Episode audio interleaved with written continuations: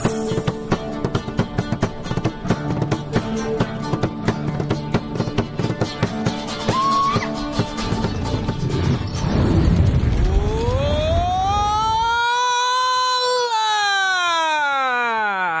Aqui é o Tiamat, Draconato Monge, e hoje é um episódio de nostalgia. Nós vamos falar sobre jogos de videogame que marcaram a nossa vida, eventos, né? Cenas, momentos de jogos que marcaram a nossa vida. Eu tenho uma pergunta pra fazer pra você, Aurim. Diga, Por que o Ganondorf odeia a internet? quem é Ganondorf? É o tal do Mula.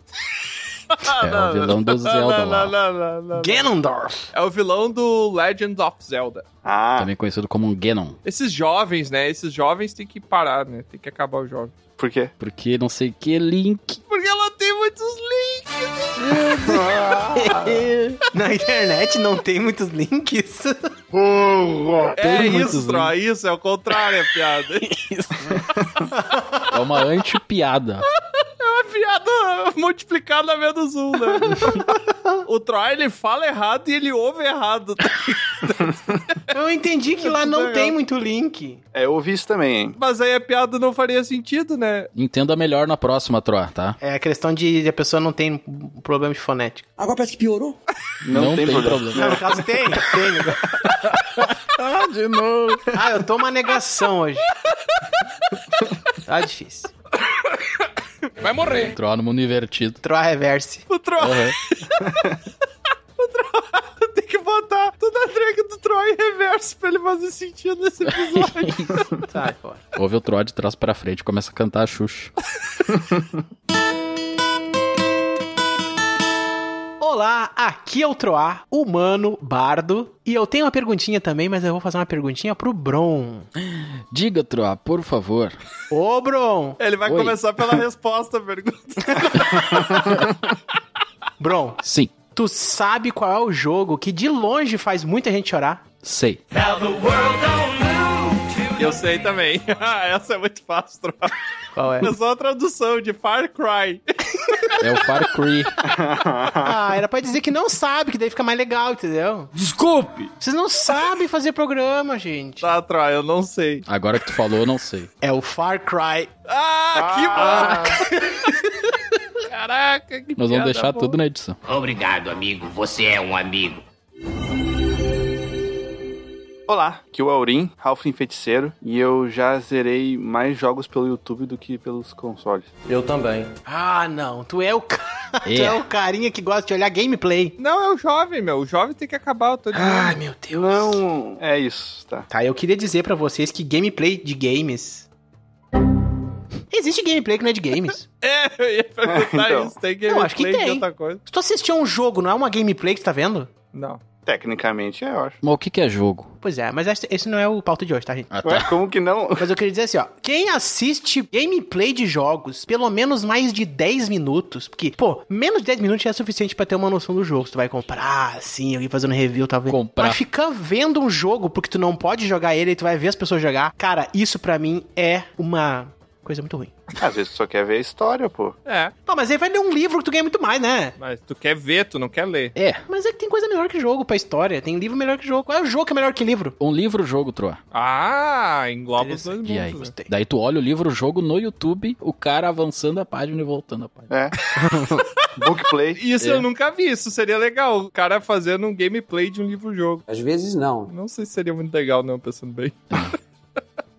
Olá, aqui é o Bron, humano bárbaro, e eu quero saber se, por acaso, vocês sabem qual é o jogo preferido do gaúcho. Hum. Bah. Deixa eu ver, deixa eu ver. Que bar... Ai, deve ter tchê. Ah, tem. Minecraft. Minecraft. Não, mas poderia Seria, ser, então. mas não. É o Mortal Kombat. Ah, eu sabia que ia ter um título no final. Muito bom. E tem o do Batman também, vocês sabem qual é o do Batman, né? O preferido. Qual o jogo preferido do Batman? É o. É o Mortal Kombat.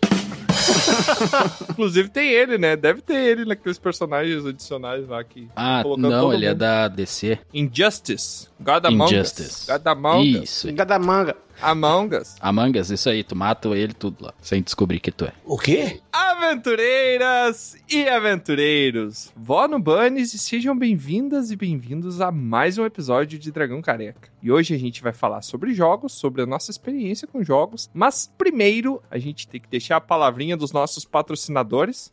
a gente tem patrocinador, pensando bem. Patrocinador. É, como assim? Churrascaria do Vico. O que, que é patrocínio? Pois é, um patrocínio não parece uma palavra boa, né? Porque ele me lembra latrocínio, que eu acho que é um crime, Não, né? Parece um pai que te dá dinheiro. Ai, Hum. será que é daí que vem a palavra? Mas faz sentido. Patro de Patronagem, patro, Patrocínio. patriarcal. Ah, de Patreon. pétrio. Patreon. Não, mas acho que o Patreon vem depois. Mas enfim, Pátria. enfim, dá corda aí no robô. Pode ser tu, Aurim. Consegue, alcança aí? Eu alcanço. Ah, ele é do meu tamanho, menor que eu até. Não, é não. Ah, que tem uma ali no joelho dele, ó. É que ele tá sentado, Aurim? Não. Vai lá, dá corda aí, Aurim. Tá. Oi, Robobo. Olá pessoal, tudo bem? Tá, vai lá, Robobo, dá tuas mensagens aí. Calma, eu acabei de ser Vamos, ativado. vamos, dá calma, lá, Tô calma. batendo um pouquinho nas Vamos, calças dele. uma agressão. aqui, ó. O que, Aí. ah, o que foi Uhum. isso? Às vezes ele dá uma emperrada, a boca, a boca não mexe. Eu estava falando. Deu uma batida, estourou uma birimbinha. Isso é agressão contra a o Não, é, esse é o segredo. O cara lá me disse que tecnologia que dá pau, tu dá um pau nela, entendeu? Essa aqui é a moral. Vou falar para minha tia É o hardware, tu chuta. O Troá resolve as coisas com violência, vocês estão vendo. Tá, mas vai lá, Robobo. Dá teus anúncios aí. Eu tô tentando, Coitado, a gente não deixa ele falar. Não deixam mesmo. Faz as tuas propagandas aí. O próximo que me interromper vai levar um choque. Muito bom. E o nosso primeiro aviso é para você. Sim, você que está sem camiseta sentado no sofá. Você que acabou de sair do banho e está sem camiseta. É sério o que é essa propaganda? Bom, me obrigaram a falar isso, mas sim, é sua oportunidade de conseguir uma camiseta exclusiva do grupo Dragão Careca. Para conseguir a sua, basta acessar os links que estão na descrição e conhecer a coleção Dragão na Beca, porque você pode ser até esquisito, mas mal vestido não dá. E também lembrando a todos os nossos teleouvintes para nos seguirem através dos portais em nossas redes sociais, como o Instagram, onde você poderá conferir conteúdos exclusivos que expandem o universo de Dragão Careca. E se você estiver nos ouvindo pelo Spotify, nos dê cinco estrelinhas lá, pois é importante para que possam comprar peças de reposição e trocar finalmente a minha voz. Já estão até me confundindo com o Tiamat na rua, o que não faz sentido nenhum, pois ele é em grande parte orgânico. e agora você também pode comentar, tanto no nosso site quanto no próprio Spotify, deixando sua mensagem abaixo do episódio, nos contando o que achou.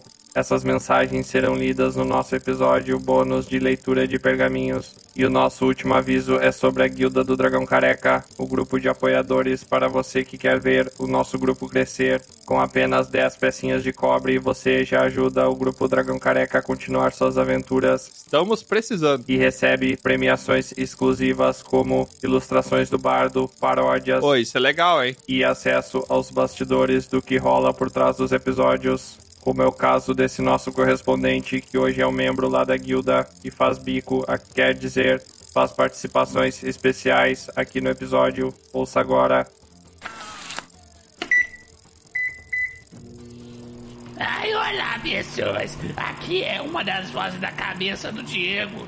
Fala oi pra eles, pessoal.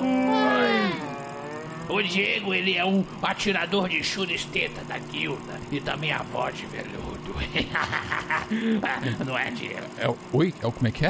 É isso mesmo. Ah, mas de qualquer forma, eu falo aqui diretamente de Passos, Minas Gerais. É um- uma megalópole, né, pessoal?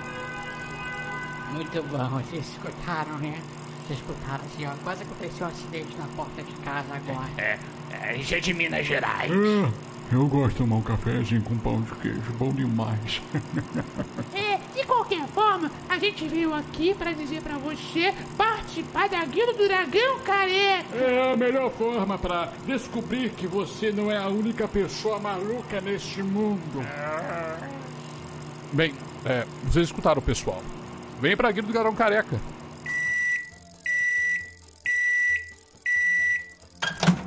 Ó, esse correspondente foi massa, hein? E já que estou podendo falar, eu preparei um monólogo de 40 minutos sobre como foi meu dia. Segue ele.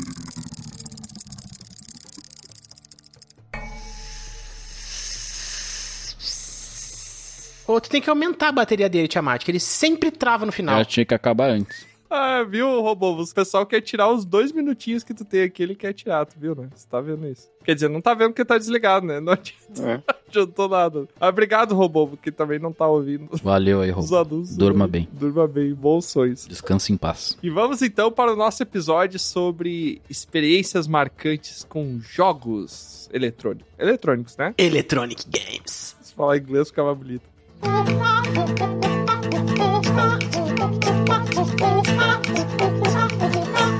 Bom, pessoal, eu gostaria aqui, ó, de começar falando uma coisa muito importante que é, a gente vai entrar numa área, né, muito subjetiva, que é experiências marcantes. Quando a gente fala isso, eu imagino que a maioria de vocês aí, teleouvintes, deve estar pensando que emoção pro lado positivo, de emocionar, de chorar, de se encantar e tal com games, né? E você não tá errado, né? Eu acho que o pessoal pensa isso, tá certo, não acho? Sim. Não. Não.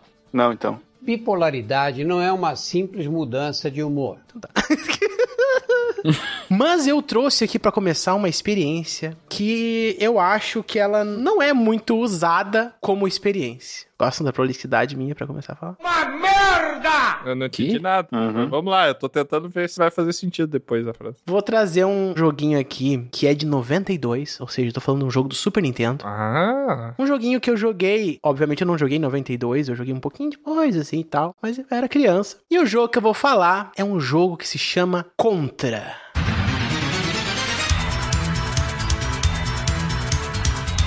Mas não falarei de qualquer Contra, falarei de Contra 3, The Alien War. Mas não fala contra, fala a favor.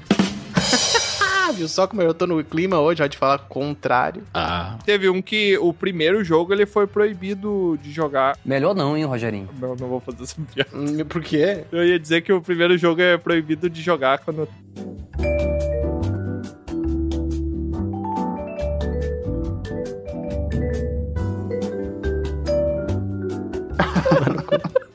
que errado tô com vergonha. Se você tá escutando a musiquinha aí, é só de ouvir essa musiquinha da primeira fase do Contra 3. É o Brasil no jogo da galera. Para com isso. Já me despertava uma, um trauma de infância que eu tenho com esse jogo aí. Caraca, que experiência. Ah, é uma experiência marcante negativa. É trauma, é marcante, traumática, que eu vou chegar lá, tá? O que a gente tem? Pra quem não conhece Contra aí, tem uma galera que talvez nunca jogou, talvez jogou até num simulador. Errou! Um emulador, aliás, né? Um simulador de controle. A gente tem um jogo, uma sequência, né? Que fala lá daquela dupla, o Razor e o Lance, que são os caras de guerra que estão lá no ano 2600 e... É 2636. Olha só como é no futuro, galera. O troço é super avançado, né?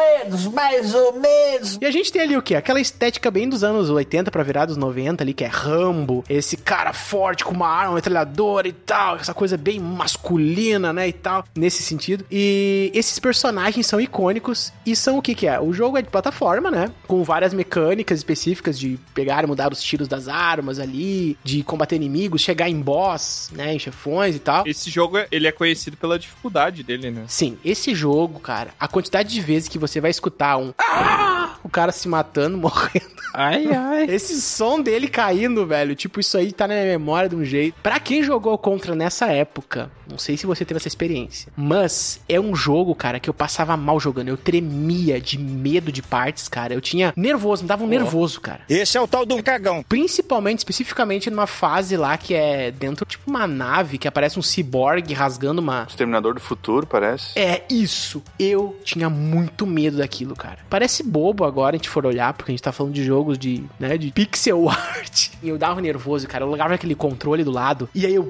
saía de perto do videogame, voltava, tentava jogar, passava pro meu primo jogar, daqui a pouco voltava. Eu cheguei a ter pesadelo com isso. Caracas. Realmente parece bobo falando isso, mas é um jogo que me marcou nesse sentido. E aí todo esse conto, depois eu joguei mais velhinho depois pra tentar, né, enfim, passar as fases e tal. E ficou na minha memória isso, cara. Essas musiquinhas, a trilha sonora É um gatilho pra ti. é um gatilho. Aquelas fasezinhas que era meio em terceira pessoa. Não é em terceira pessoa, era meio de cima, top view, né?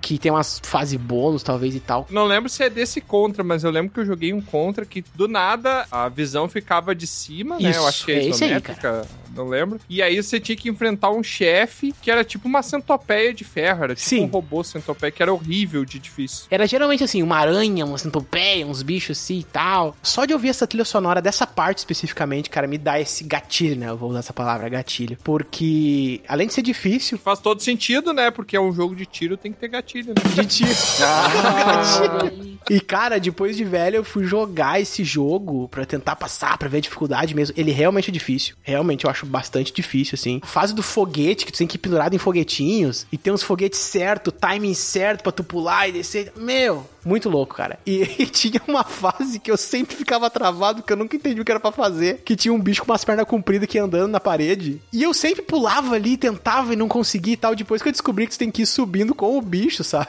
Tipo, não sei se você sabe que parte é essa. Não, não, não. Eu joguei pouco contra, na verdade. O Contra é um jogo que eu joguei muito, velho. Eu tinha fitinha, cara, uma das poucas fitinhas que eu tenho. Eu tinha esse, Tartaruga Ninja. Tartaruga Ninja era difícil pra caramba também. Ah, mas era de legal, tava fazendo uns combos e tal. Era um. Eu acho que de Super Nintendo era contra Tartarugas Ninjas e Battletoads. Eram jogos impossíveis de tu zerar, assim, eram muito difíceis. Cara, esse pra Nintendo contra 3, no caso pra o Super Nintendo, eu nunca joguei. Mas um que eu joguei muito, muito, muito foi o Contra, que eu só conhecia como Contra, não sei qual o nome exato, pro Nintendinho. Ah, tá. Eu sei qual é. Eu acho que era só Contra mesmo o Que tem umas fases em- como se fosse uma falsa terceira pessoa, né? Ah, não, não me lembro. Eu me lembro só do, do jogo de plataforma, assim, eu não consegui ir muito longe, mas eu me lembro que eu jogava, jogava, jogava. Não era no Nintendo, né? Era naquela imitação do Play 1 que tu abria e tinha só a fita.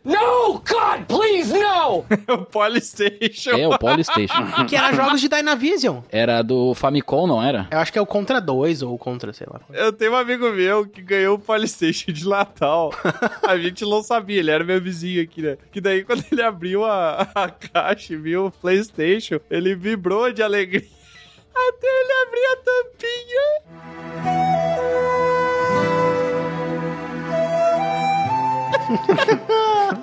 Tinha um buraco pra cartucho.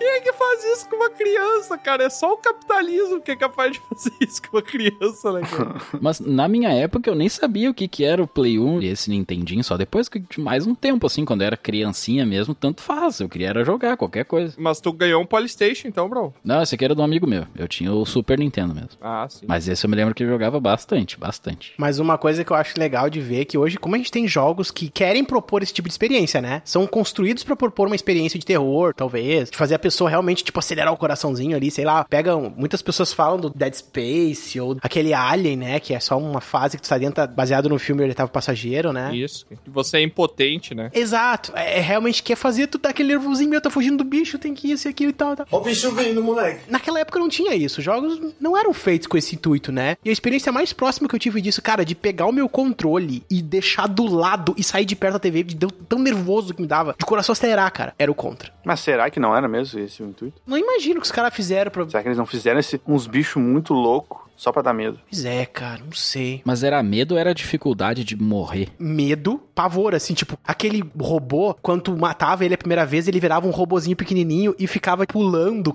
Ah, eram dois robôs, assim, um vermelho e um azul. E aí depois tu batava eles e ficava pequenininho, ainda só o tronco deles com os bracinhos. Aham. Que pavor. Que tristeza. Que pavor. Isso eu tô falando, né? Porque eu me lembro daquela fase clássica lá do Donkey Kong, do Super Nintendo, que tu tá no trilho do trem.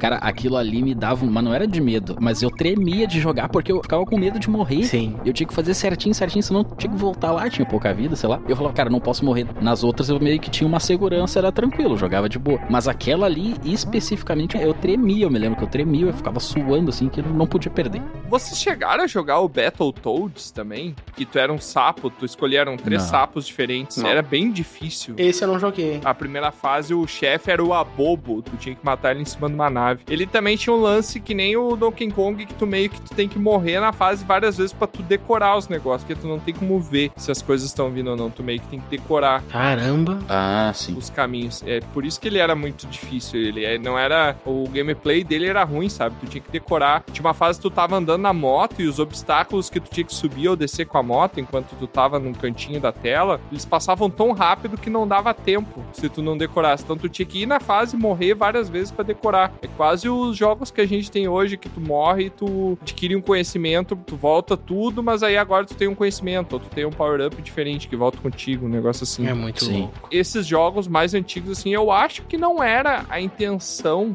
dos produtores fazer um jogo tão frustrante. Eu acho que era só erro de design mesmo do negócio. Ah, era tipo como se o jogo todo fosse o chefão. É. Normalmente tu vai jogando, normal, daí o chefão ele sempre faz aquilo, né?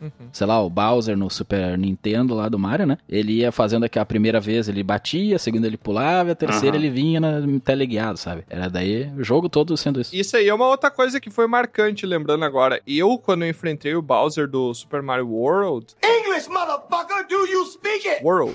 World. World. It's a tricky, tricky world. eu, quando eu enfrentei o Bowser, cara, eu fiquei o final de semana inteiro no último chefe do jogo e eu não consegui matar ele porque eu era criancinha e eu não entendi como que matava ele. Eu não entendi que tu tinha que pular nos bichinhos e jogar os bichinhos nele. Jogar pra cima, bater na cabeça dele. Não fazia sentido pra mim. E aí teve que vir um vizinho meu que já tinha zerado o jogo e era mais velho.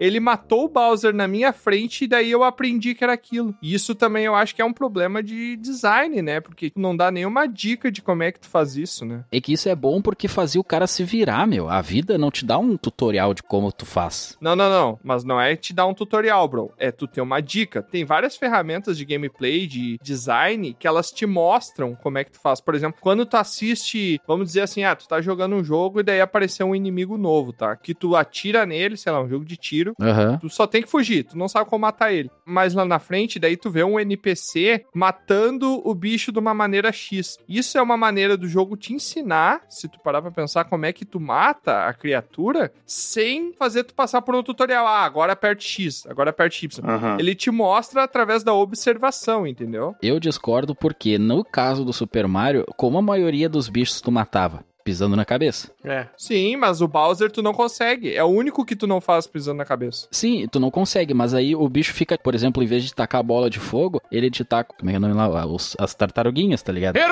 Não, não é tartaruguinhas, é um outro bicho que só ele É o bichinho que tu pega nele, é. Ele fica tipo um- durante um tempo, né? É tipo com corda. É, por isso que eu acho que é um problema de design, tá? Porque é um bicho que tu nunca viu. Eu nem sabia que dava pra jogar aquele bicho pra cima, sei lá. É que assim, ó, jogar pra cima tu pode fazer em todos os momentos do jogo. Jogar o- as coisinhas que tu pega pra cima. Sim, uma tartaruguinha, uma. Mas efetivamente tu não precisa daquilo pra passar de nenhum outro momento que não seja o boss. Uhum. Então eu até esqueci dessa mecânica. Se eles tivessem explorado mais. Não, mas tu pode jogar pra bater num tijolinho, por exemplo. Sim, mas é que. É uma mecânica que tu usa. Tu não usa tanto assim. Não, tanto não. O que eu quero te dizer, Troa, é que ele não te força a usar essa mecânica em nenhum momento, entendeu? A não ser no chefe final. Então não tem uma progressão de uso da mecânica. Tu pode usar uma vez ou tu pode nunca usar essa mecânica. E se tu nunca usar essa mecânica, que era o que acontecia comigo, quando chegou no boss eu não sabia o que fazer, entendeu? Isso é um problema de design do jogo. Sim. E faz parte. Eu entendo, mas o meu principal ponto é justamente porque o último chefão é um troço que é pra ser a coisa mais difícil, digamos, do jogo e faz o cara parar pra pensar. É. Tu vai bater nos bichinhos, tu vai matar eles, eles vão ficar parados e vão voltar a andar. Então, o que que tu consegue fazer com aquilo se não jogar pra cima, entendeu? Mas tá, eu entendo, poderia ser diferente,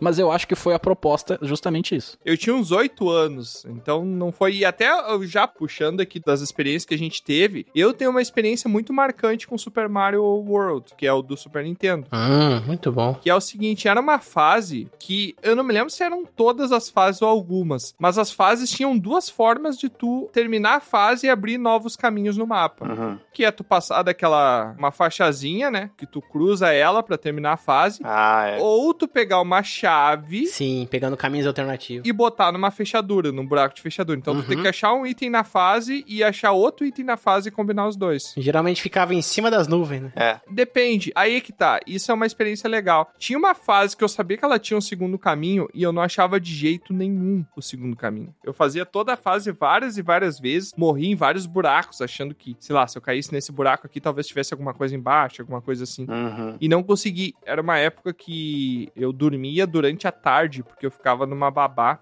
Eu jogava de noite só, sabe? Quando minha mãe me buscava da babá, assim. Eu lembro que eu fui pra casa da babá, eu não tinha como jogar, e eu fiquei o dia inteiro pensando em onde é que tava a chave daquela maldita fase. e aí eu lembro que eu até peguei no sono. Olha isso, eu era uma criança. Eu peguei no sono e eu sonhei com a solução da fase. Eu não tô louco! Eu não tô louco! Que função, hein? tão focado que eu tava. E eu levantei a teoria, cara, naquela parte que eu entro no cano, que já dá direto pra faixa de terminar a fase, tem um caminho que eu acho que dá pra eu ir por baixo. Isso que é um game design bom. É, dito e feito, cara. É um game design bom, tipo, pra dormir, daí tudo Faz sonho. sonhar com o negócio. Isso é incrível. Não era na Star Road que tu ia por baixo d'água? Não, não, não. Era uma fase genérica lá, que só que, tipo, tu tinha um caninho que tu entrava no final da fase, só que embaixo do cano tinha uma parede, só que a, parede tinha um buraquinho que ia mais pra direita, não era o fim da parede. E daí eu peguei o buraquinho, fui cabeceando, dando cabeçada, porque era embaixo da água, né? Ia dando cabeçada naquele buraco até que eu cheguei do outro lado, aí tava a chave e a fechadura do lado. Que delícia, cara! Eu falei, caraca, velho, eu consegui. Foi bem recompensador, assim, mas eu nunca mais eu esqueci, porque eu sonhei com a solução. E hoje, no meu trabalho, que os monges carequistas, a gente faz códigos, né? Ficar batendo a cabeça na parede também. O quê? Fica batendo Às até vezes. aparecer uma chave. Às vezes, às vezes. Mas hoje que eu faço códigos ali pros papiros dos monges carequistas, às vezes eu também sonho com a solução de um problema que eu não sei como resolver. Ah, mas isso sim. Loucura, né? Você tá muito envolvido com o projeto, é um momento muito bom pra te encontrar soluções. Uhum. É, tu dispersar a mente, né? Tu deixar o subconsciente trabalhar um pouco. E isso é uma coisa que tinha, eu também, né, na época que eu jogava games, assim, eu ficava às vezes envolvido com alguma coisa, tentando descobrir e tal. Hoje em dia, cara, tu entra na internet, no YouTube e simplesmente vê uma gameplayzinha e tu já sabe passar daquela parte. É. É. Tem pessoas que não querem mais perder tempo tentando descobrir por si só como fazer coisas, cara. Cara, isso é, é muito recorrente, tipo, é muito louco isso. Eu concordo em partes, Tro. Eu confesso que eu joguei já jogos que eu comprei detonado. Uma revista que tinha uma época era detonado Sim, a gente. de não Sim. sei o que. Aham. Aí tinha lá me ensinando a passar, sabe? Como é que você ia fazer um Fatality no Mortal Kombat se você não pegasse a revista com detonado? Não, cara, mas tu tá. Uma coisa é comandos pra te poder jogar. Outra coisa é fases pra te explorar. Beleza, mas é uma maneira de tu conhecer coisas do jogo que tu não conhece. Não acho comparável essas duas coisas, mas beleza. Tu se lembra qual foi a primeira vez que tu usou um detonado? Lembro, Planeta dos Macacos no PlayStation 1. Caraca, eu Caraca, nunca Eu joguei não isso. joguei isso aí. Cara, esse jogo é muito interessante. A atmosfera desse jogo é bem interessante. A primeira fase tem um puzzle, assim, muito legal. Tem oxigênio? Tem. Ah! O primeiro jogo eu acho que eu usei um detonado foi Final Fantasy VII. Nunca joguei. Caraca, você nunca jogou Final Fantasy? Não. Nossa, é muito bom. Eu fui pro Super Nintendo também. Zelda A Link to the Past. Ah! Que eu fiquei travado não sei aonde lá. Hum. E eu tentava andar. Cara, eu andava assim, o mapa andava, andava. Acho que antes de entrar na fase da água lá. Eu entrava, eu não conseguia, não sabia, não sabia. Daí eu fui olhar numa revista lá do amigo meu que tinha especificamente com todo o detonado do Zelda. Eu fui olhar, daí eu me achei. Cara, isso é uma coisa. O que que acontecia? Tinha a biblioteca da minha cidade que tinha umas revistas de jogos que alguém doou. E daí eu ia na biblioteca e eu alugava, eu pegava, né, as revistas pra ler. E eu lia detonados de jogos que eu queria jogar, mas eu não tinha como comprar porque eu não tinha dinheiro. Eu me contentava com detonado, tá ligado? Deve ser tipo a pessoa ver o gameplay hoje. A pessoa não tem grana pra comprar o jogo dela. Claro, o detonado era o gameplay da época. Assiste o gameplay. E o Troy jogando. Não, mas é diferente. Hoje em dia é bem difícil o cara se perder num jogo, ter que olhar um vídeo pra sair, né? Ah, depende do jogo. O jogo já é entregue pra ti, fala assim, ó, vira aí. Não, não, não, não. não. É, Ah, depende é tem jogo. jogos que... Vai fazer as missões de Elder Ring sem tu, pelo menos, olhar no YouTube pra saber onde é que tu tem que ir. Não tem dica nenhuma. Ah, Só olhei pra como fazer um set especial lá depois, sei lá, do que normal não precisou. Ah, mas Elden Ring é um jogo que é o seguinte: pra te jogar Elden Ring, tu tem que ter uma coisa muito importante: Um videogame. tempo. O tempo é o pré-requisito fundamental. O Elden Ring é um jogo que quer que tu perca tempo nele. É, isso é verdade. Se tu não olhar vídeo no YouTube, tu não sai do lugar muitas vezes. Tem muitas missões que o NPC que tá te dando a missão, ele some e aparece em outro canto do mundo, que tu tem que achar ele. Mestre dos Magos. Ele vai aparecer mais. é isso. Ele vai aparecer mais umas cinco vezes, os cinco cantos diferentes do mundo. Não tem nada dizendo pra onde que ele vai, onde é que tu vai achar ele. Tem que ir na sorte, sabe? Não, pra mim não faz muito sentido. Porque hoje em dia, antes que tu falou de, ah, questão do tempo, eu concordo no quesito de que hoje eu acho que vale a pena sim, faz sentido ter o YouTube, porque a gente tem muito mais jogos pra experimentar. Então, na verdade, não é questão de tempo, é questão de tempo, mas não é. Eu vejo que hoje a gente tem muito mais coisas pra dedicar o nosso tempo. Então, se a gente for querer ter que explorar tudo pela cabeça e, sei lá, gastar uma semana procurando o negócio, tu podia estar jogando outro jogo, tu podia estar tendo É. outra experiência, a vida é uma só, sabe? Cara, você tem que que tentar num jogo até o ponto que deixa de ser divertido e passa a ser frustrante. Muito frustrante. Se ele tiver muito frustrante, cara, vai procurar. Se você ainda quer continuar jogando o jogo, vai procurar um detonado, porque eu acho que o próximo passo é você não querer mais jogar o jogo. Que é justamente a pior coisa que pode acontecer, né? Eu vou de encontro ao que o Tiamat tá falando, porque, olha, eu acho que o cara tem que se dedicar. Se o cara parou, se o cara vai jogar o jogo, o cara tem que jogar o jogo. Se é um jogo bom, né? Não é qualquer joguinho ali, chinelão ali, tá, beleza, tanto faz. Mas agora, se é um jogo Elder Ring, é o tipo de jogo que tu não pode olhar nenhum tutorial. Perde a magia, né? Tu tem que jogar ele assim, ó, ele tem que ser a tua alma. Porra!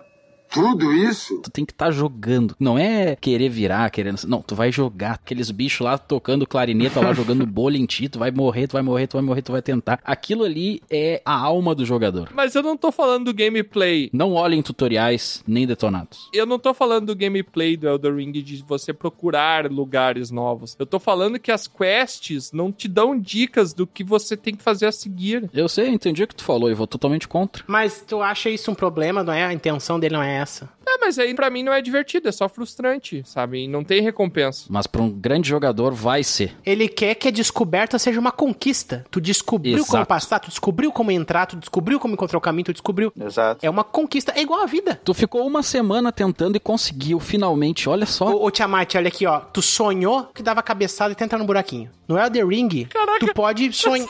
Frase fora de contexto, ficou horrível.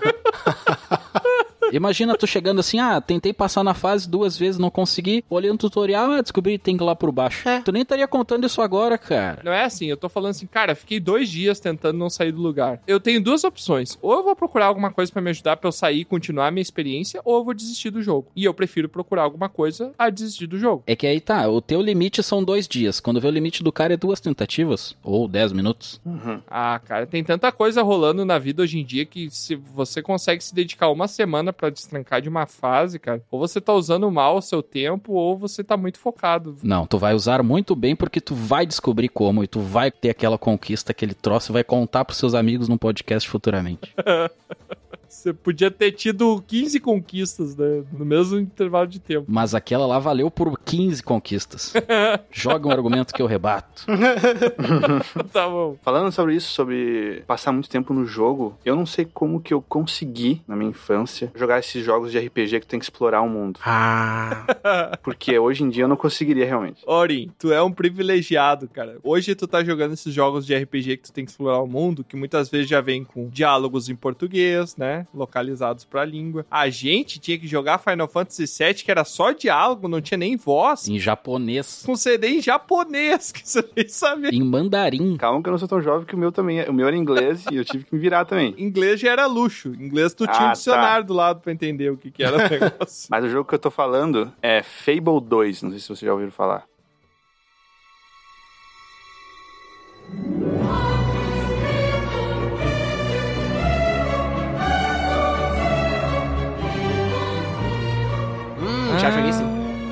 Fable sim. Fable é muito É. massa. Eu fui ver recentemente e o jogo ele não. Eu acho que ele era melhor na minha memória mesmo. É claro. Claro, mas isso aí. Sempre é. Cara, Sempre, né? É. Sim. Porque ele se leva muito a sério, só que ele é muito, muito ridículo às- em alguns momentos.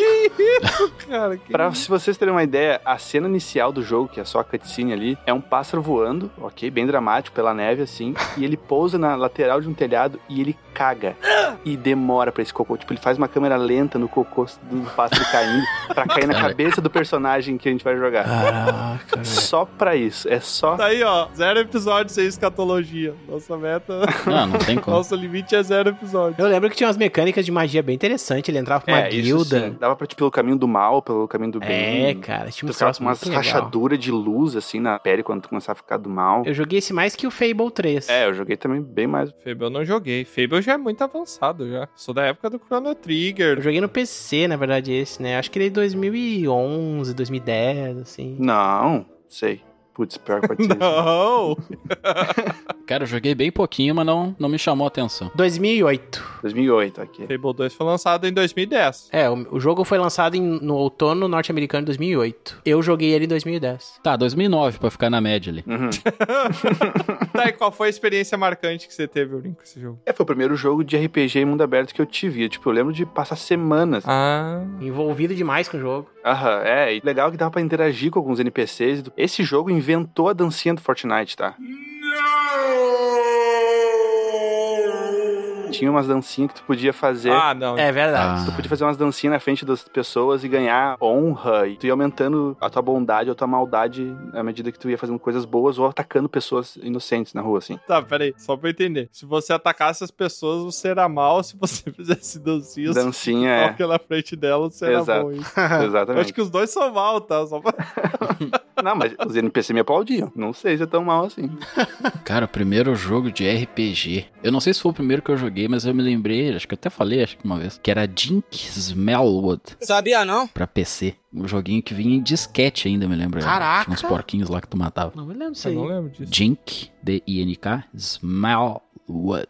Mas eu acho que deve ter sido alguma emulação de Nintendo, talvez de RPG, assim, os primeiros. Eu acho que o primeiro que eu joguei foi o Goof Trop. Ah, muito Os bom. primeiros que eu joguei. Não é RPG. Não é, porque Não ele sei. é puzzle pra caramba, é negócio de mapa. Ah, mas eu não acho ele RPG. Que é um jogo de puzzle. Aventura é puzzle. Hum. É. Não é. Eu acho que o primeiro que eu joguei RPG foi o Chrono Trigger. Porém, eu caguei pro jogo na época. Que? É, eu e o Pombo. Tava em japonês Passa. também, né? Ah, não, não, acho que era em inglês. Depois, só muito mais velho, fui jogar de novo, tá ligado? E foi uma experiência meio estranha. Cara, a primeira vez que eu peguei o Chrono Trigger, eu fiquei maluco, maluco, maluco. Eu só fazia aquilo no emuladorzinho, né? O ZS, né? Eu acho, emuladorzinho aí. Um abraço pra Nintendo. E morreu. E jogava, e jogava, e jogava, e jogava aquilo. E Deus livre, cara. Mas é, jogos de RPG é uma coisa que eu aprendi a gostar depois. Eu não gostava, cara. Não via atrativo naquilo, na época, quando eu era criança. Uhum. Os jogos de RPG que eu mais viciei foram o Final Fantasy 7, 8 e 9 e Chrono Cross. É, o 8 eu joguei todo. Chrono Cross eu nunca joguei, cara. Nossa, Chrono Cross era muito bom, cara. Porque você tinha, sei lá, 30 personagens jogáveis no jogo que você podia ir trocando, né? Eu acho que ele é uma continuação da história do Chrono Trigger, né? Sim. Mas não sei, porque tem alguns personagens de Chrono Trigger nele, né? Mas eu não jo- eu sou o que jogou o Chrono Cross e não jogou o Chrono Trigger, sabe?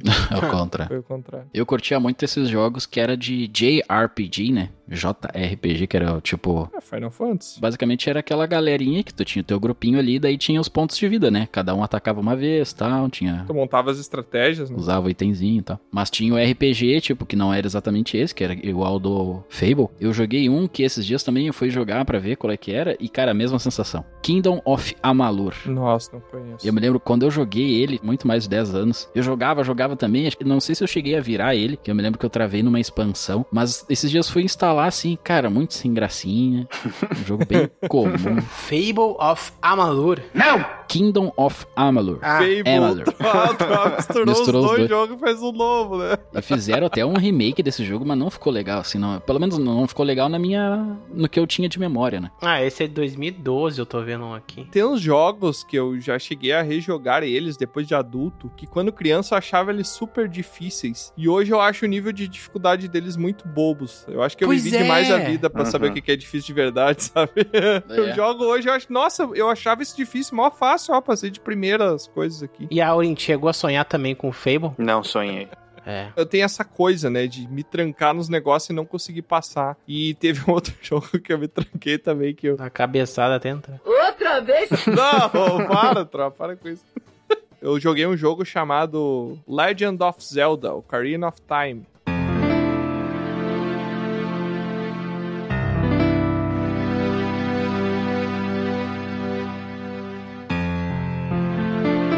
Ah, sim. Pra mim, Classicão. até hoje, cara. Nunca ouvi falar. Não, mas aí não. Pode até não ter droga, mas aí não dá. Ah, Nunca não com essa. o Mauri quer ser expulso aqui. Eu acho que esse jogo é o melhor jogo que eu já joguei na minha vida. Uau!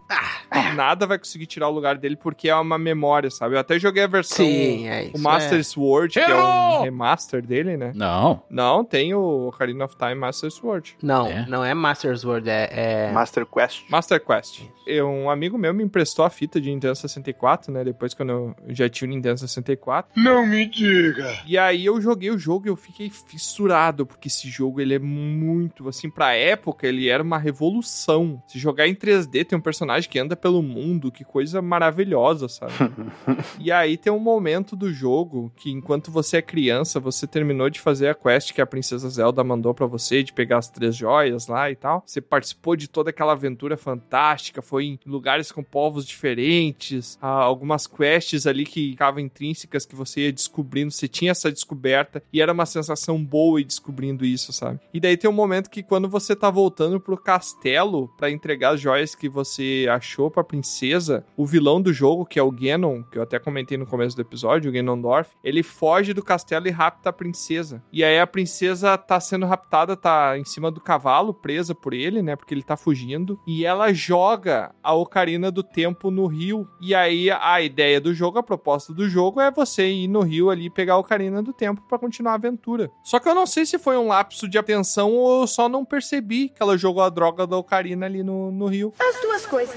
E eu não conseguia mais avançar no jogo, porque eu não sabia o que era pra fazer e nunca mais, Sim, nunca mais. Eu cheguei, sei lá, a imaginar que eu podia ter um item no fundo de um rio. Caramba. Você tinha que entrar no rio e mergulhar pra pegar o item, tinha mais esse detalhe ainda. E aí, cara, eu liguei pro... A gente já tinha telefone residencial na época e eu liguei pro meu amigo e perguntei pra ele o que, que tinha que fazer. E meu amigo falou assim, não, cara, eu não vou falar Se porque você vira. tem que aprender, você tem que se virar. Cara. Cara, eu fiquei uma semana tentando Ligou pra mim.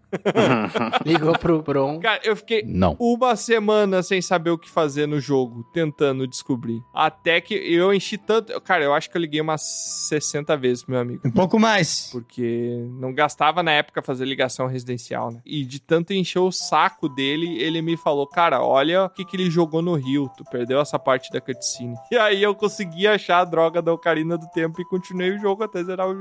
Como é bonita essa história. Essa coisa de Ocarina me traz uma, uma sensação meio estranha, sabe? É. Ocarina do Tempo, né? É, não, eu lembro de pensão, essas paradas assim, sabe? Por sinal, tá atrasada, né, Tra? Tem que fazer o depósito. Tá atrasado uns 80 anos, né, quase, né? mais até, né? Bem mais. No Zelda Ocarina of Time, eu nunca consegui virar adulto. Não consegue, né? Sério? E eu joguei. Só que eu jogava várias vezes desde o início. E eu nunca consegui chegar a virar adulto. Assim. Sempre acontecia alguma coisa. Qual é que é o sonzinho pra chamar o cavalinho? É o. Não, Não. não, não, não. não. Não me lembro. É a musiquinha da Saria. A Epona. Epona Song. Cara, não me vem à cabeça a música. É a musiquinha que tocava no rancho, que é a guriazinha que canta. Ah, é verdade. Assim, ó. Tã, Não.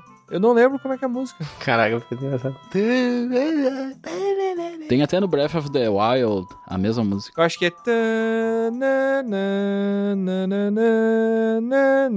Errou! Maestro, qual é a música para os rapazes?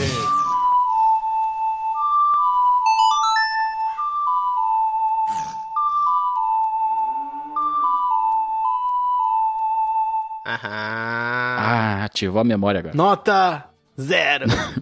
Eu lembrava, sabe por quê? Porque eu ficava do lado da bonequinha cantando e eu ficava, tipo, meia hora parado só pra ouvir a música, porque eu achava muito bonitinha a musiquinha ela cantando. o que, que vai à mente da criança, né? Eu achava tão bonitinha a música que eu ficava parado do lado do NPC pra ver ela cantando, porque ela ficava com a vozinha cantando a musiquinha, né? É verdade. E, tipo, os personagens não conversavam, mas eles davam uns gritinhos, né? O quê? Acontecia tal coisa, eu pensei, ah! é bem assim os gritinhos, né? Mas quando acontecia alguma coisa, Menos sexual. ou a Navi falando, listen, listen, É. hey, listen, Hey, listen, listen. que era chato pra caramba. Cara, quando eu ligo meu ar-condicionado, ele dá o barulho do, do Link abrindo o baú. Eu sou rica! Eu sou rica! Ah, Ele dá o barulho legal. do Zelda vendo. Do Zelda. Barulho do Zelda. né? Outra confusão, né? Porque o nome do jogo era Zelda, todo mundo achava que o personagem principal era... É verdade. É. Porque a lenda é da princesa, né? Não do heróizinho ali que tá, É. tá salvando. Poderia aqui puxar mil jogos. Não temos Eu tempo pra isso, puxar um só, tá? Vivências, muita experiência. Como não temos tempo pra isso. Eu vou puxar o mais famoso deles. Ai, meu Deus, já vem. Meu. Que separa os adultos das crianças. Ah, já sei. Lá vem. Qual, Troa? Qual que é? Não sei. Ah, é o... Ah, como é que é o nome mesmo? Esse mesmo. Eu me esqueci. É o... GTA. Não. Counter Strike.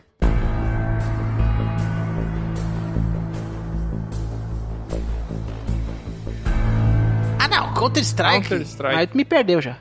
Aí que está, Troy. Aí que está. Counter Strike. Vamos falar certinho agora? Connor. Eu comecei Connor. jogando- Connor Strike. Counter. É a derrubada do Connor. Connor. É, é, Exterminador do Futuro, Terminator. Counter Strike. Eu não joguei o 1.5. Eu já comecei, já arranquei no 1.6. Joguei o Condition Zero também, que era tipo o CS de fases, né? No telinha. E o CSGO ali, que é o mais clássico. Ponto 6 jogava na Lan House.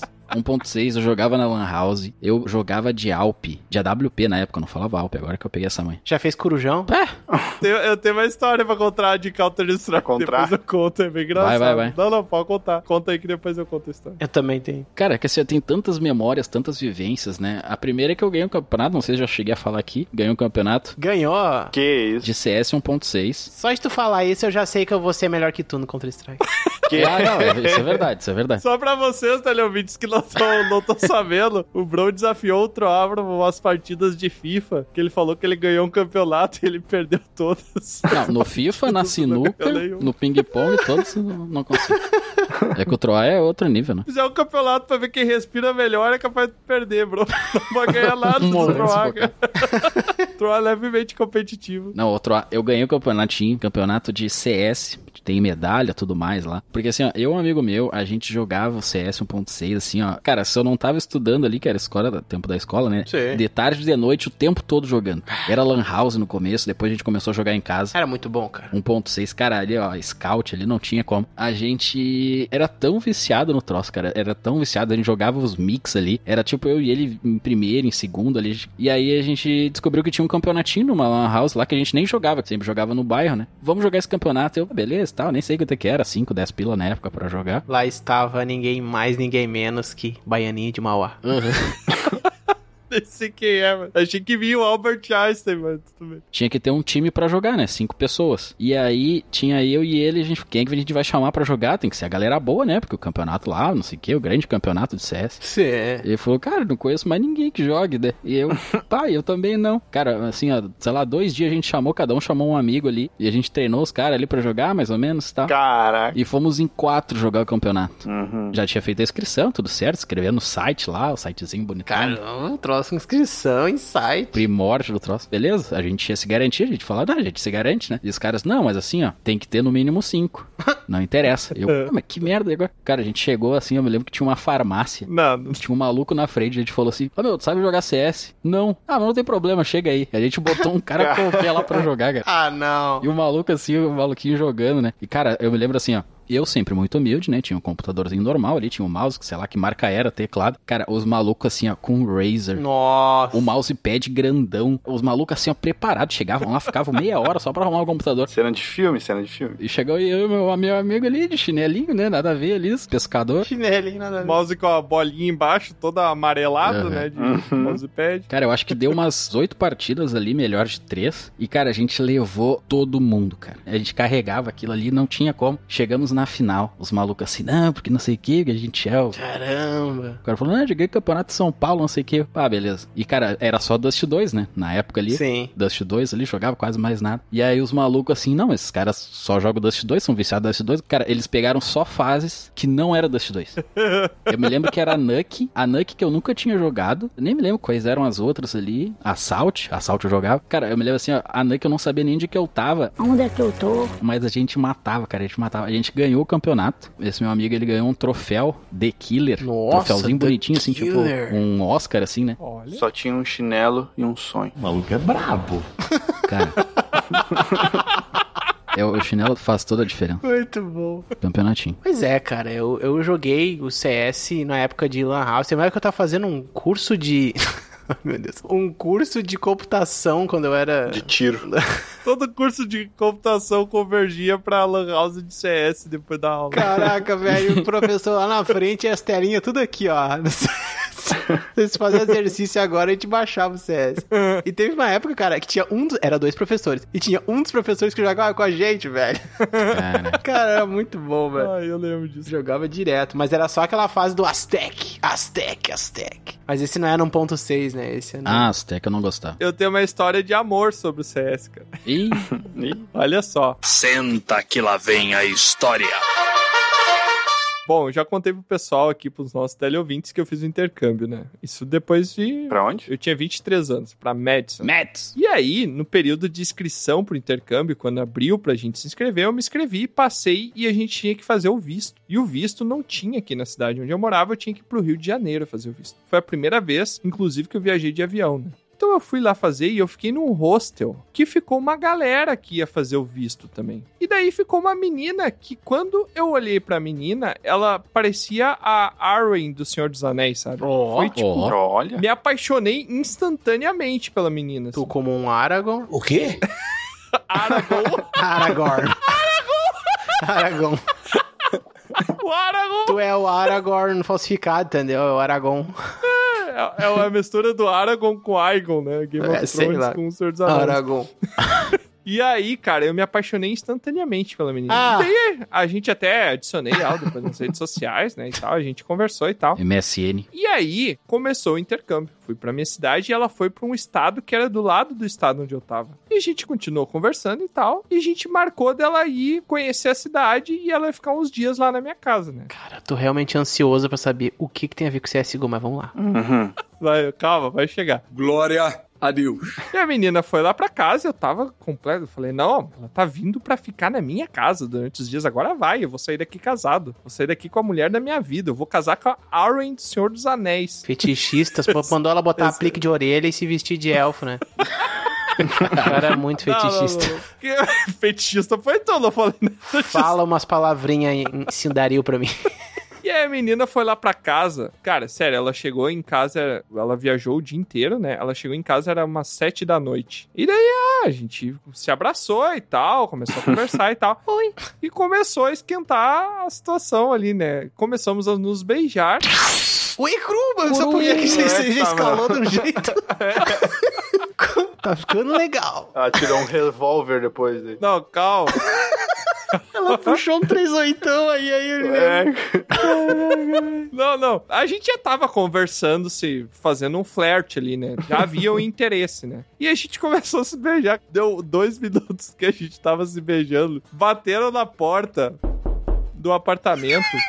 Meu amigo que dividia apartamento comigo. Nunca tinha acontecido isso. Já fazia dois meses que a gente tava na cidade. Ele marcou o corujão de CS. Ah, não. Não, não, não, não, não, não. Os caras pegaram mesa da casa deles, dos outros apartamentos dos brasileiros que estavam, e levavam pro nosso apartamento. Tinha 15 pessoas dentro do nosso apartamento de 40 metros quadrados. E aí a menina tava sentada do meu lado, assim, eu tava no quarto, e ele tava no quarto dele, e aquela galera na sala no griteiro quebra-pau desgraçado, né? E aí me convidaram pra jogar, e eu, infelizmente, eu tive que parar qualquer ato ali e fui jogar com ele. Caraca. Que merda, hein? Todo dia tem uma merda. A gente ficou até umas duas da manhã jogando CS. Foi um tranca-rua desgraçado, assim, mas valeu a pena. Ela falar queimar o anel com outro daí. Hoje ela não fala mais comigo, não sei porquê, né? Que tu foi o MVP do campeonatinho ali, matou todo mundo. Que tristeza. Cara, mas o CS, assim, ó, foi um marco, assim, muito grande. A gente comentava táticas na escola. E eu chegava assim... Tática. Vou testar, né? O cara falou que a tática é boa. Não, daí tu vai lá, esmoca o meio. Daí tu finge que vai na B, vai na A, pega o cara na varanda, não sei o quê. Eu, ah, como eu nunca pensei nisso antes, vou tentar. Chegava em casa, combinava na call ali, né? Testava a cena, depois falava no outro dia, cara, foi boa. Ou, Não, foi uma merda, morremos todo mundo. Cara, a gente falava o quantos joules tinha cada arma. Nossa. E quanto de dano que dava, se varava ali pela porta tal e tal. Aham. Achar os red glitchzinhos nas portinhas. Tem uma fase que tinha na portinha, né? Que tu pega a mirinha lá e só fica esperando. Quando o cara cruzar. Sim, tu mirava porque o cara ia estar esperando lá. Cara, Aham. todo esse tipo de coisa, assim, hoje em dia meio que já é automático, né? Pelo menos cara que joga. Mas eu me lembro descobrir isso, cara. Pra descobrir isso aí. Os teleouvintes já devem ter percebido, mas quando o Troy explica alguma coisa, ele sempre passa tudo pro diminutivo. ele, ah, tu pega a mirinha, vai na portinha, acha um buraquinho lá e pá, pá, pá, pá. Glitchzinho, Ah, é que eu acho mais maneiro. maneirinho, pô. Maneiro. Só parênteses, eu lembrei do que eu era viciado em Pokémon, né? Só que eu nunca podia jogar porque eu não tive videogame. Um amigo meu me emprestou o Game Boy, Game Boy Color, me emprestou por uma semana. Nunca gastei tanto com pilha e eu queria aproveitar o podcast pra pedir desculpa pra ele porque eu ia até no banheiro fazer cocô com o Game Boy. Ah, não dá, não dá, não dá. Eu jogava sentado no troninho ali, cara. Falou que era chocolate, depois pra ele não era. Que Tava comendo um batom quando eu joguei Não, isso eu limpava depois com um paninho higienizado ali, tá? Tu joga Marvel Snap no cagando também de certo? É, com certeza. Que nojo, cara, Cara. que nojo.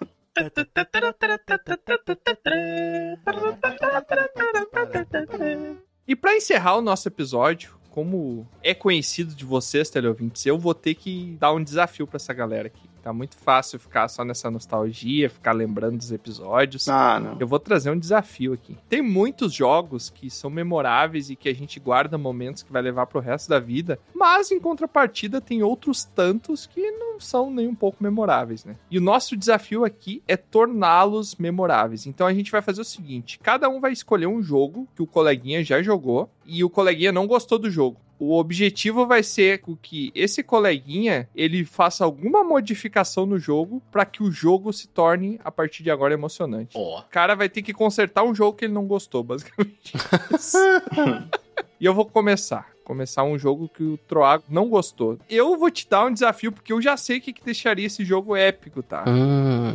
Mas eu vou te dar um desafio de um jogo de Super Nintendo que era Power Rangers. Caraca! Super Nintendo. Ah. Lembra desse Mighty jogo? Morph Power Rangers. Mighty Morph Power Rangers. Que tinha pra cima, pra baixo, pra trás, pra frente, X, B, Y, A, a manha que você fazia no começo, que ele já vinha transformado em Power Rangers. Caraca, eu não sabia disso, hein? Eu também. Aí, ó. Bah. Tu sonhou com isso ou tu pesquisou? Não, não, o cara sonhar com uma sequência de todos os botões do controle, né? Ué, o cara pode ser, sei lá, ter um contato com os antepassados dele, né? Sei lá o quê. Sim. Eu confesso que eu nunca imaginei isso. Jogava aqui, ó, no braço. Não, quando você zerava o jogo, ele te passava o código pra você fazer. Não reparei. Não leu o código, né? Não leu, não leu. Passei a primeira fase. Você tem que deixar esse jogo mais épico, cara. Tá, o Power Rangers, um tokusatsu, um dos mais famosos, talvez, depois de Ultraman e Tô com quem? o tokusatsu. Ah, eu não tô com sacos pra olhar isso. Eu já acho por si só memorável. Pessoas com roupas coladas. Que delícia, cara! Lutando contra monstros que crescem e robôs e monta e pá, e pá, e explode. É muito memorável isso aí pra mim, tá? Mas confesso que sim, o jogo é um jogo que tinha uma mecânica legal de transformar os poderzinhos e tal, mas era um jogo meio travadão. Não tinha uma história. Era mais um joguinho de briga de rua, né? É, o primeiro chefão era um em cima de um avião, um cara de um espelho, né? Que tinha que bater nele. Daqui a pouco vinha um outro cara igual a ele e tal. Era um homem espelho, uma parada assim. Eu. Não lembro disso, cara. É o da primeira fase. Tenho certeza que é o mesmo jogo. Em cima de um avião com um homem verde, assim, com um espelho na frente que eles transformam em dois. Eu não lembro disso, mas tudo bem. Aí, ó, viu só? O jogo podia ser mais emocionante se jogasse o verdadeiro Mighty Morph Power Rangers. De Super Nintendo, eu tô falando, é o mesmo. Claro. Eu não, eu não lembro do primeiro chefe. Pesquisa depois aí o gameplay. Gameplay, o Aurinho vai te mandar uns gameplay pra te ver. Eu não. Gente, elegante. Mas, cara, eu acho que para se ficar mais emocionante, mas aí que tá, eu tô indo não conhecendo as limitações de uma fita de Super Nintendo Não, não. mecanicamente, entendeu? Não é técnico, aqui é imaginação. E imaginação. magia. Claro, Uhum. claro, claro, claro, claro. Mas eu acho que seria empolgado o seguinte: seria um jogo que desse pra jogar com cinco controles ao mesmo tempo, onde a gente fazia um corujão do Power Rangers, cada um controlava um personagem na fase, ao mesmo tempo andando pra lá e pra cá e tal. E quando chega chefões, tu mata ele a primeira vez, aí ele cresce. Quando ele cresce, tem uma mecânica de combate que cada um controla uma parte do corpo do robô. Isso é exatamente a ideia que eu teria pra me deixar mais épico. Ah, não. Cara. Ter o Tá Megazord depois. Sim, eu ia falar. Porque o Megazord só aparece no final do jogo. Sim. É a última coisa que aparece o Megazord. Só que o que eu tô pensando é isso, cara. Um jogo cooperativo. Sim. Com a parada assim, aí o cara pega, tem que. Os que estão na perna, é que é o- era os Triceratops e o. E é o. Seu amigo vai no banheiro, é o Megazord fica manco, tá ligado? A perna parte Fica arrastando uma perna, né? Cai no chão. Aham, muito bom. O cara tá de sacanagem, né? Aí os caras combinam, né? Tipo, pá, tu é a mão, tu é o braço, pá, tu soca, soca, o cara soca, soca, vai, anda pra frente, pra trás e pá. Ia ser muito massa. Mas que sem graça é a perna, pô. Seria sem graça controlar uma perna? A perna é o fundamental. Pergunta pra um boxeador o que é, é mais importante, o punho ou não, a perna? não falei que não é fundamental. Falei que é sem graça. Cara, ia ser horrível, não ia funcionar em quesito de controle. Porra, de cabeça, que era só pra falar. É verdade. no combate. O peito, só pra tomar ali tiro. Nem mexer a boca, Léo. O cara não te deu o trabalho de mexer a boca. Boca na cabeça. Não, não, não, mas enxerga. Ah, tem o trabalho de enxergar. Ah, é verdade. Ah, Daí eu... Mas assim, ó, ia ser horrível, porque tu imagina, faz, faz a seguinte experiência, tá? Eu já fiz. Quando você estiver andando de bicicleta, você inverte as mãos do guidão. Bota a mão direita no lado esquerdo Ah, e, a, sim. e Cai na hora. Uma agonia? Foi, foi o pior tomo que eu já caí na minha vida quando, eu fiz essa idiotia. É igual acelerar o carro com a perna esquerda e frear com a direita. Tá maluco, o cara tá automático já, cara. Aham. Eu experimentei de fazer isso uma vez, eu caí o tomo que o guidão girou e ainda deu no meu estômago, quase me empalou negócio. Caraca. Foi muito idiota. Por isso que tu é assim hoje em dia. Esse é o nível de coordenação motora que tu vai ter com cinco pessoas coordenando um corpo, tá ligado? Vai ser a mesma coisa. Mas saindo desse jogo cooperativo aí criado aí, ó, do partes do Megazord, eu vou pro jogo bem mais simplesinho, um jogo bem solitário pra se jogar num videogame famoso chamado Dynavision, que eu acho que o Bron já deve ter jogado. Dynavision, Dynavision. Bron, eu quero que tu torne muito mais emocionante, porque de certo modo já é, tá? Pra quem viveu essa época, né? Mas eu quero que tu Ah. torne mais emocionante a experiência de jogar. Duck Hunt. Acertou, miserável. Exato, Duck Hunt. Ah, sério? Olha aí. Duck Hunt. Seguinte, Troa. Se você é do interior, pegue um punhado de milho e uma funda. Caraca, um estilingue. Que horror, isso é crime. Só pegar não é crime. É. O que o Bron quer fazer, com certeza vai ser. Com, com certeza Como é que eu vou deixar o Duck Hunt mais legal? Seguinte, Troa. Eu não tenho limitações de gráficos, né? Claro que não. Tu vai misturar com Red Dead Redemption 2. Uhum. Caraca, é o Arthur andando, caçando pato. Pode até ser a tela fixa ali. Só que assim, ó, vão ter vários tipos de patos e a grande questão do jogo é, além do gráfico bom, né, no caso, Sim. tu vai conseguir mirar na TV, tu vai ter a tua arma ali e tal. A questão é, conforme tu mata os patos, tu vai conseguindo roupas, tipo skin de pato, Caraca, muito massa. Pra colocar na tua casa, né? Ou tu coloca lá, vai ter o teu, teu Coloca roupeiro, tu vai ter o teu... Não, e podia ter um easter egg, daí aparece, aparece no cantinho assim, um, o Alexandre Pato. O quê? Isso, exatamente. Você dá tiro nele, daí tu toma prejuízo. Vai jogar bola contigo. Sabe onde- qual local vai se passar a caçada? Na Lagoa dos Patos. Na, na Patagônia. Ah, meu Deus. Ah, Caraca, caçar patos na Patagônia. Tu sabia que a Patagônia não tem patos na Patagônia? Pois é, não faz sentido, né? Porque o pato já foi. Pato Argan. Pato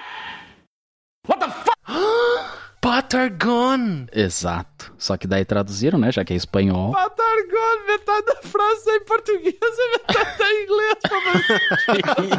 e, e o troço fica no lugar espanhol, né? Patagônia. não faz. Ou é pato agonia. Ah, nossa. A não. agonia exato. do pato que morreu. Pode ser porque não tem mais, né? É isso aí. Eu gostei da versão Red Dead, ô, Bron. Imaginei, assim, o Arthur ali e tal, tipo umas questzinhas do Arthur. Porque eu acho que o memorável do Duck Hunt é tu mirar uma arma na TV, isso aí. né? Isso aí é um troço que vou jogar.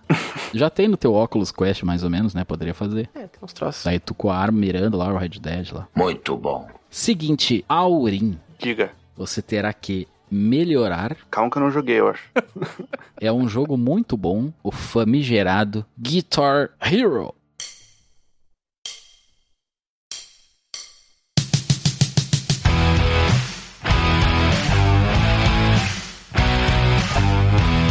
Muito Ó. bom. Já jogou? Já é memorável. Já joguei, já joguei. É, já é um Olha clássico. É um muito. Caraca. Melhore o. Eu já tenho uma Eu ideia. tenho medo da ideia que eu tratei. Como é que tu me melhora um negócio que já é incrível, velho? Eu vou falar que eu não curto o Guitar Hero. Não. Preferia pegar a minha Stratocaster e jogar de verdade uma guitarra. Ah, não. Eu prefiro totalmente o Guitar Hero do que Não, cara, os caras se porque a acham. gente não ah, sabe os tocar caras ficam guitarra. fazendo movimentos achando que estão tocando guitarra. Ah, pegar uma guitarra e vai aprender um cifra clube. Isso, muito mais empolgante que você tá simulando que é uma estrela de um show de rock. o que? Botar uma guitarra num pedal e, fazer uns power accord? Você tá maluco, cara? O que, que tu acha mais empolgante, Tro? Você tocar uma guitarra num pedal ou você ser uma estrela de um show de rock em cima de um palco? Mas é isso aí, eu posso dormir e imaginar. Ah, mas aí então não joga nenhum jogo. Tudo você pode imaginar, então, se esse é o argumento. Não, mas tu não. Tá bom, me ganhou. Eu prefiro ter agilidade nos dedos, conseguir tocar muitas notas no Expert, do que tocar umas cordas bagaceiras. Eu não conseguia tocar o One do Metallica no hard. Nossa! Eu travei no Knights of Sidonia, não tinha como. Knights of Sidonia ainda consegui fazer, mas... Nota 10. Não, no hard, no controle não tinha como, só depois quando eu comprei a guitarra. Peraí, como é que é a música, Tro? Why? é a live, cara. Take Me Alive. The time has come to make things alright. Caraca, que legal que tu sabe a letra. Muito bom. É, parabéns. A gente tá cantando com o coração aqui, não com o cérebro. Tá, vai lá, Aurim, como é que tu melhora esse jogo? O que, que eu pensei? Colocar meio que chefões Guitar Hero e tu fazer meio que o o que o Tiamat e o Troá fizeram lá contra o, o bicho do RPG. O Jack? Moncuna. Ah, E a cada nota que tu toca, tu lança, tipo, algum tipo de poder, né, Ah. nele. muito massa. Combos de poder. Tu ataca com a música, na nota certa, tu vai lá, faz o combo certo e faz o poder mais forte, ataca o bicho. E cada vez vai ficando mais difícil.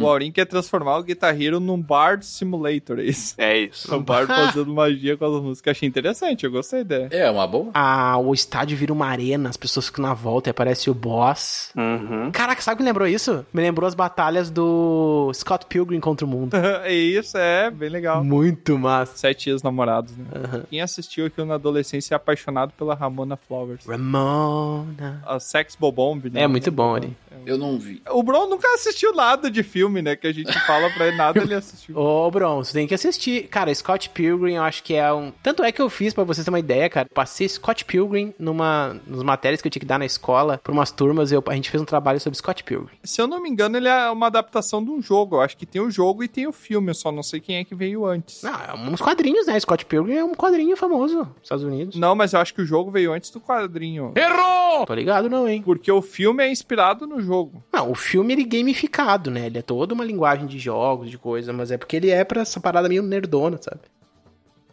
Que bom. Tiamat. Oi. Então você ficou por último, então. Ninguém gosta de mim. O jogo que eu tenho pra te melhorar. Não, desculpa, desculpa, desculpa. Desculpa, vou ter que comentar isso aí. Ninguém gosta de mim. O cara começou falando e quer que não seja o último. É impossível não ser o último que começou falando. Deixa eu fazer meu drama, Tro, me deixa. O nome do jogo, eu acho que eu não sei. Como assim? Não entendi. Ah, esse é bom. É, esse nome do jogo eu acho que eu não sei. Nunca joguei. Não, eu tô fazendo uma contestação de um fato que sobre mim. Ele tá contestando uma coisa, tipo, ele não é isso, tá ligado? Tá contestando. Constatação. Tá, deu de me corrigir. Eu tô falando com o meu coração, não com o cérebro. Ah, não, desculpa, é quando eu tenho a oportunidade de falar que os outros estão errados, eu tenho que aproveitar, porque não é Ah, sempre. tá. né? Desculpa, Aurim, não é pessoal, tá? Tá. Só deixa eu terminar agora, tá? Deixa eu posso falar, ô Tro. Que é o jogo de Atari, acho que o nome dele é Pong. Se fodeu. Caraca! Que Aquele que ficar- é só uma barrinha que move e tem a bolinha. Isso. Caramba, muito bom. Ah, muito obrigado, Pong. Aurim. Tamo junto, tamo junto. É o telejogo. Ah, eu sei como deixar ele mais épico. Imagina que ao invés da barra crescer e aumentar com os power-ups, você modifica a bola. E aí você tem uma bola que vira uma bola de fogo que ela vai servir pra queimar. Olha. Vai passar, sei lá, três bloquinhos direto, ao Uhum. invés de, de bater e voltar. E você tem a de água que ela vai se fundir com um bloquinho e depois de um tempo ela vai ser arremessada novamente num lugar aleatório. Você tem uma bolinha da natureza que ela é verdinha, que ela passa por cima, porque bate um vento, ela passa por cima de alguns bloquinhos e depois ela cai de novo no primeiro bloquinho livre. Você vai colocando vários power-ups e aí você começa a botar mais players, bota multiplayer o jogo e daí você bota uma barrinha embaixo, duas nas laterais e uma em cima pra ter quatro jogadores. E daí você faz uma disputa que é pra quem perder a bolinha tá eliminado, né? Quem sair daquele espaço da sua linha ali da tela tá eliminado e no final os que não forem eliminados e acabar os blocos, aí quem fez mais ponto ganha. Gostei. É um deathmatch. É, É, um deathmatch com bola elemental. Caraca. gostei. Interessante. Eu gostei. Tu mudou a mecânica, tu melhorou a mecânica, né? Mas ainda é um jogo abstratão, né? É, eu botei em multiplayer, né? Tem muito jogo que fica melhor pra tu melhorar a experiência multiplayer. Mas ainda assim, eu acho os jogos. Eu, particularmente, não gosto de multiplayer, né? Eu gosto de jogar jogo single person. Single person. Eu acho que não é single person o nome. Não é sei que seja na casa da Peguete que tu fica com um monte de cara jogando corujão. Aí joga CS com todo mundo, né? No momento que não Ele pode. pediu permissão pra ela, pra ir lá. Go, go, go. Deixa eu ruxar fundo. O quê? Deixa de ser grosseiro. Deixa eu defusar tua bomba.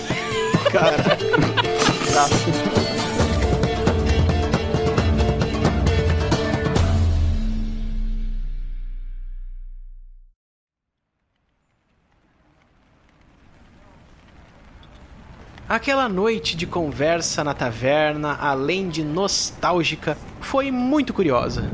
Aurim falando sobre fábulas de pássaros que defecavam em pessoas. Bron contratando farmacêuticos para sua guilda de lutadores. Tiamat me fazendo relembrar sobre tempos, ocarinas e relacionamentos. E eu, como era do contra, falando meus medos e traumas do passado.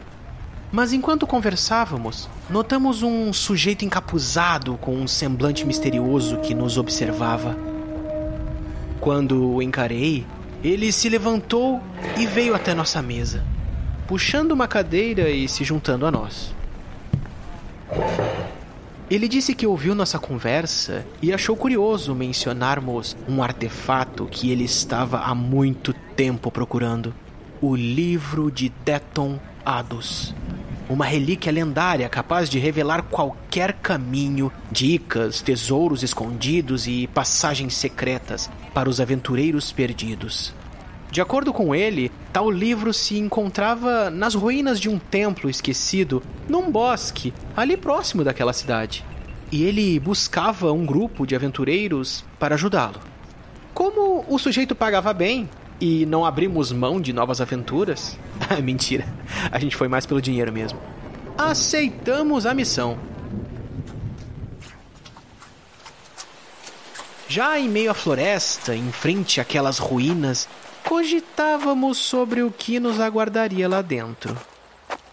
Após adentrarmos e cruzarmos por infindáveis galerias úmidas e escadarias destruídas que desciam para baixo da terra, chegamos na câmara principal, onde podíamos já avistar um altar com o tal livro.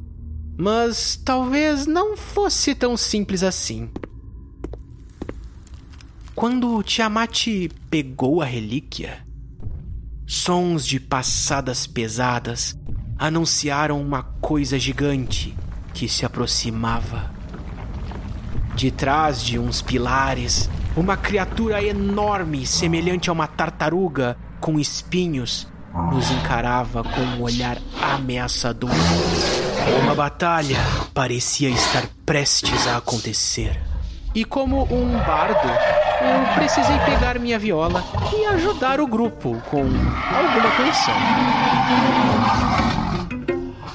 Oh, coragem de descermos aqui. Quem é quem incentivou e não dá mais pra subir. Não dá pra subir, pois aquela porta fechou. Confio em vocês. Então lute com ele, então lute com ele pra gente poder vencer. Temos que sobreviver. Olha a cara desse bicho, que horror.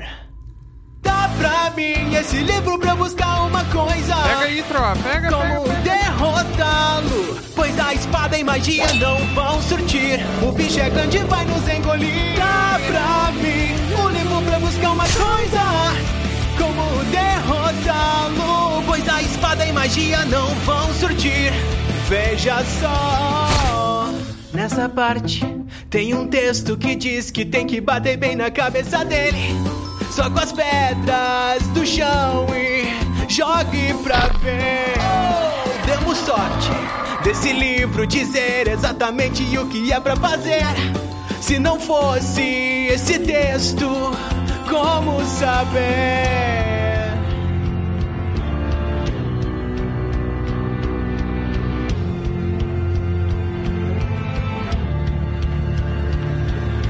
Faz assim, esse livro tá ensinando uma coisa. Como derrotá-lo? Pois a espada e magia não vão surtir. O bicho é grande e vai nos engolir. Faz assim, tá ensinando uma coisa. Como derrotá-lo? Pois a espada e magia não vão surtir. Veja só.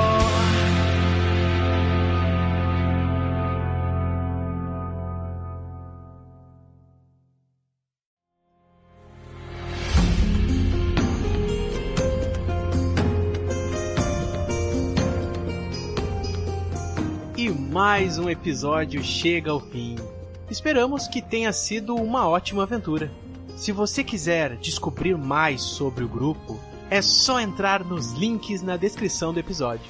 Foi muito bom ter sua companhia até aqui, mas agora o bardo se despede.